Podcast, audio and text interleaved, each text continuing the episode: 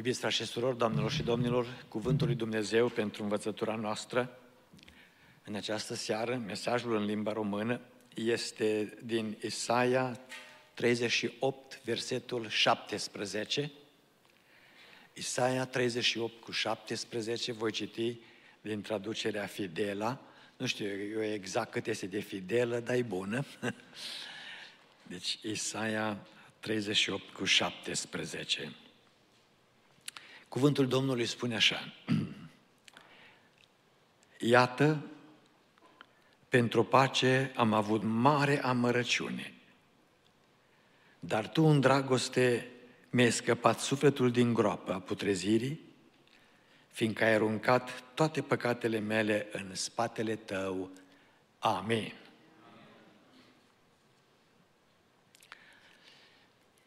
Ca să înțelegem exact ce se întâmplă, cuvântul pe care l-am citit face parte din uh, rugăciunea lui Ezechia după ce trecând printr-o boală cumplită și când spun cumplită, a fost cumplită, a fost terminală, pentru că tocmai profetul Isaia a fost direcționat de Domnul să meargă la el și să-i spună puneți casa în rânduială, că vei pleca, te duc acasă.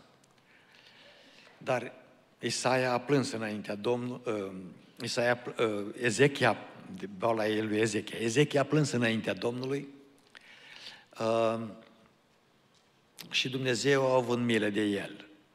I-a spus, te vindec, îți mai adaug 15 ani la viață și ca urmare a izbăvirii pe care Dumnezeu i-a dat-o și la instrucțiunea profetului Isaia, Ezechia a mai trăit 15 ani, dar după ce Domnul a făcut minunea vindecării, el uh, compune această rugăciune de mulțumire către Dumnezeu în care exprimă toată starea sa sufletească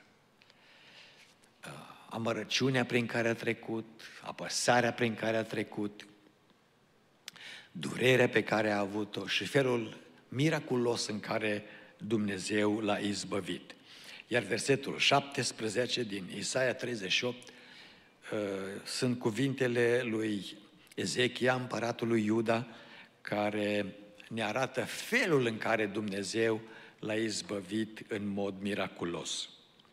Sigur, Cuvântul acesta din uh, Isaia 38 cu 17, cuvintele lui Ezechia, pot fi aplicate la salvarea noastră, la vindecarea noastră, la izbăvirea noastră. De aceea, în seara aceasta, voi sta în fața dumneavoastră cu un mesaj pe care l-am intitulat O izbăvire nevisată. O izbăvire nevisată. Felul în care Dumnezeu intervine în viețile noastre este de multe ori greu de explicat. Exact așa cum vorbim noi în mod popular. N-am putut să visez așa ceva. N-am putut să gândesc așa ceva. Cum să intervină Domnul în ultimul moment? Cum să facă Dumnezeu minunea aceasta cu mine și pentru mine? Ce fel de metodă să folosească Dumnezeu să mă mai poată scoată din starea în care mă aflu. Partea frumoasă este, frați și surori, doamnelor și domnilor, că Dumnezeu nu este în criză de metode și nu e nici în criză de putere, nici în criză de înțelepciune, toate sunt în controlul Lui. Amin? Toate sunt în controlul Lui. Deci o izbăvire nevisată. Ne vom uita la trei lucruri. Prima, condiția izbăvirii. În textul nostru, Dumnezeu ne revelează ceva neobișnuit pentru noi oameni. Neobișnuit. Când Dumnezeu ne promite că ne izbăvește, noi am vrea să-L vedem pe Dumnezeu că intervine imediat și face minunea aceea pe care o așteptăm din mâna Lui vindecarea divină, izbăvirea propriu-zisă, mântuirea, uh, soluționarea crizei în care ne aflăm. Însă Dumnezeu nu are metodele noastre omenești. El are metode diferite și pentru el timpul nu-i niciodată un uh, standard de stres. Pe el nu-l stresează timpul, pentru că el este în afara timpului. Știți foarte bine că în Sfânta Scriptură, de exemplu, în Psalmul 30 cu versetul 5, pentru Dumnezeu, metoda de a ne învăța și de a ne arăta cum să numărăm zilele și ani și problemele este seară și apoi dimineață. De exemplu, în Psalmul 30 cu versetul 5 spune, seara vine ce? Plânsul. Plânsul. Pentru Dumnezeu, începutul zilei este seara. Este când vine întunericul.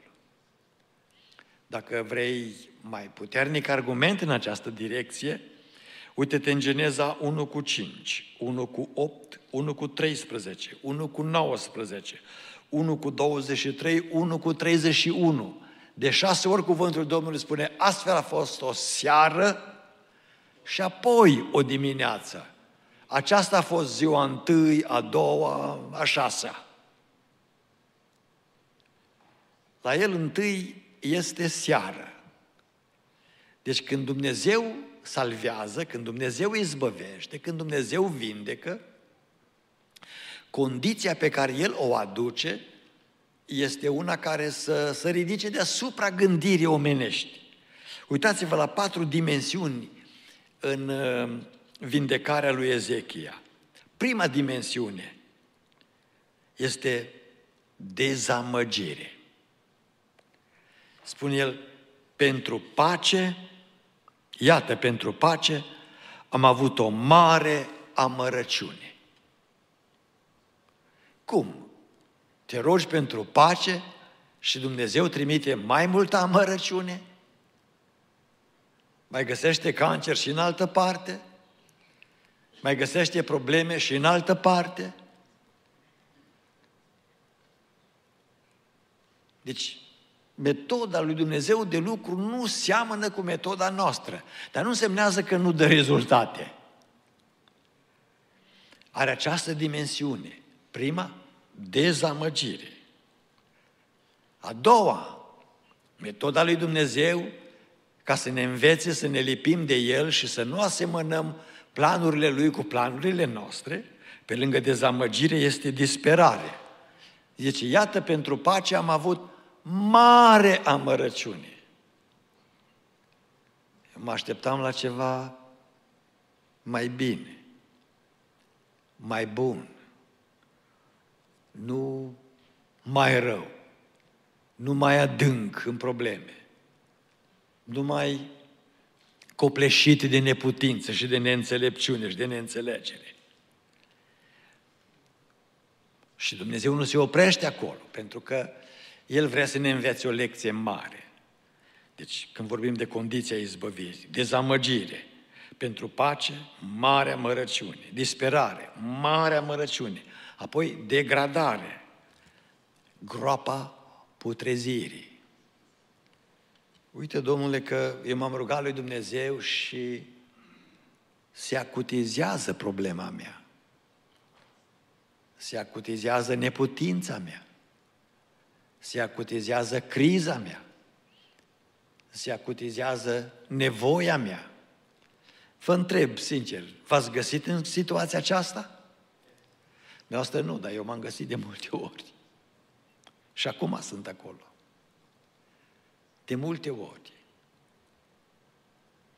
Și apoi Dumnezeu încă mai aduce o dimensiune prin care apoi să ne învețe că numai depinzând de El în toate privințele putem ajunge acolo unde dorim să ajungem. Deci pe lângă dezamăgire, pe lângă disperare, pe lângă degradare, este și detenție. Suntem ca într-o închisoare, ca într-o pușcărie. Spune, sufletul meu era în groapa putrezirii. Închisorile pe vremea lui Ezechia erau ca pe vremea lui Iosef în Egipt. Erau niște gropi în pământ. am fost în Roma și unul din frații păstori de acolo din Roma a zis, frate Gog, astăzi vreau să vă duc să vizitați Coliseumul și de asemenea să vizitați uh, închisoarea Mamertin, în care a fost închis apostolul Petru, după tradiția creștină. Da, am așteptat să văd închisoarea aceea. Era o grotă în centrul orașului vechi, Roma, acolo unde erau palatele lui Cezar. O grotă în stâncă, unde se strecura apă, era umed, era un locul pentru detenție, pentru că demnitarii timpului acelora, timpurilor acelora, ca și cei de astăzi, de fapt, că nu sunt diferiți, nu se gândeau la sănătatea celor condamnați. Se gândeau să-i pedepsească. Se gândeau să-i facă să sufere. Se gândeau să-i țină acolo până putrezesc, dacă se poate. Era detenție. Foarte ciudat. Condiția izbăvirii pe care Dumnezeu o gândește nu are deloc dimensiuni omenești, pentru că are dezamăgire, pentru pace, mare amărăciune. Are disperare, nu numai amărăciune, mare amărăciune. Are degradare, groapa putrezirii și are detenție. Sufletul meu în groapa putrezirii. Dacă și sufletul ți ajunge în groapă, este mare chin. Este mare luptă spirituală.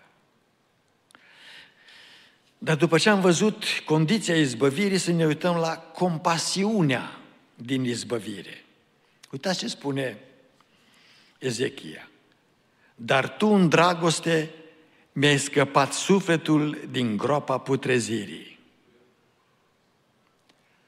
Două dimensiuni se văd în compasiunea lui Dumnezeu la izbăvirea ta sau a mea. O izbăvire nevisată. Prima dimensiune este că dragostea lui Dumnezeu este personală. Dar tu în dragoste mi-ai scăpat sufletul meu. Este personală dragostea lui Dumnezeu. Când Dumnezeu intervine, intervine pentru tine. Intervine pentru mine. O dragoste personală, nu o dragoste generală. Dumnezeu mă iubește pe mine. Dumnezeu te iubește pe tine se uite la tine, la mine, care suntem în criză și de noi se ocupă. Nu se ocupă de cine nu este în criză. Asta nu semnează că ceilalți sunt lăsați în afara voiei lui Dumnezeu și în afara atenției lui Dumnezeu. Nu. Tot ce are suflare este sub ochiul lui Dumnezeu, sub supravegherea lui Dumnezeu. Dar când este vorba de criză, Dumnezeu se uită la tine personal din dragoste pentru sufletul meu, o dragoste personală și apoi, pe lângă dragoste personală, este o dragoste practică. Spune, mi-a scăpat sufletul din groapa putrezirii. Este o dragoste practică. Oare David nu spune în psalmul 40, îmi pusesem nădejdea în Domnul și El mi-a auzit strigătele strigătele, o dragoste practică. A venit la groapa unde mă găseam eu. În pușcăria în care mă găseam eu. În locul durerii sau pe patul de suferință în camera în care eram eu. Este practic Dumnezeu. A venit la groapa mea, s-a plecat spre mine, m-a scos din mocirla în care eu mă găseam și mi-a pus piciorul pe stâncă. Ce măreț este Domnul! Ce măreață e dragostea Lui! Și ce minunată este dragostea Lui! Pentru că deși am crezut că mă lasă din amărăciune în mai mare amărăciune, în disperare totală, când ziceam, nu mai este scăpare pentru mine, atunci Domnul a venit, s-a plecat spre mine și a zis, ei, am venit să închid gura leilor, am venit să potolesc puterea focului. Am venit să opresc furtuna. Am venit să alung lepra. Am venit să te vindec, pentru că numele meu este glorie, este putere, este binefacere, este dragoste, mărit să fie Domnul. Deci, compasiunea lui se vede în dragoste personală și în dragoste practică. Și apoi, după ce am văzut, frați și surori, doamnelor și domnilor, condiția izbăvirii și compasiunea din izbăvire, să vedem caracterul izbăvirii. Cum arată izbăvirea lui? Caracterul izbăvirii lui este uimitor, exact ca și izbăvirea lui propriu-zisă. Din nou sunt două dimensiuni.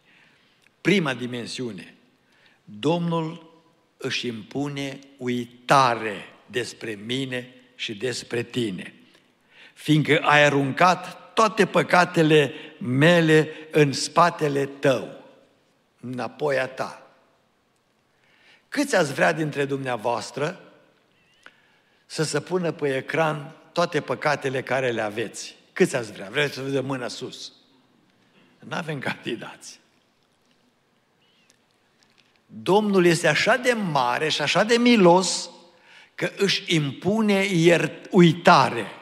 Uitare. El care este atot cunoscător, dacă îl întrebi ce păcate are, pune numele care îl vrei tu acolo. Dumnezeu zice, el nu are niciun păcat. Cum? Dar numai eu câte știu. Tu poate că știi, dar tu ai o minte defectuoasă. În mintea mea nu este niciun păcat. Pentru că eu am uitat toate păcatele lui, toate păcatele ei. Mi-am impus uitare. Și al doua dimensiune, pe lângă de faptul că își impune uitare, Domnul mă vede o făptură nouă. Nouă. Dacă cunoașterea de Dumnezeu este aceasta, noi nu mai cunoaștem pe Domnul în felul lumii, ci îl cunoaștem după cuvânt. Pentru că dacă este cineva în Hristos, este cum? Este o făptură nouă. Dacă noi îl cunoaștem pe Domnul într-o formă nouă și El se uită la noi într-o formă nouă, ne vede făpturi noi, creații noi, oameni fără de păcat, oameni neprihăniți. Dacă n-ar fi Domnul de partea noastră, dacă n-ar fi jertfa Domnului Isus Hristos ca să se uite la noi cu milă, toți am fi niște păcătoși socotiți și hotărâți pentru condamnare. Dar Dumnezeu se uită la biserica Lui în această seară și vreau să fiți fericiți. Be happy! Domnul nu și aduce aminte de păcatul nimănui dintre noi. Amin? Mărit să fie Domnul. Amin.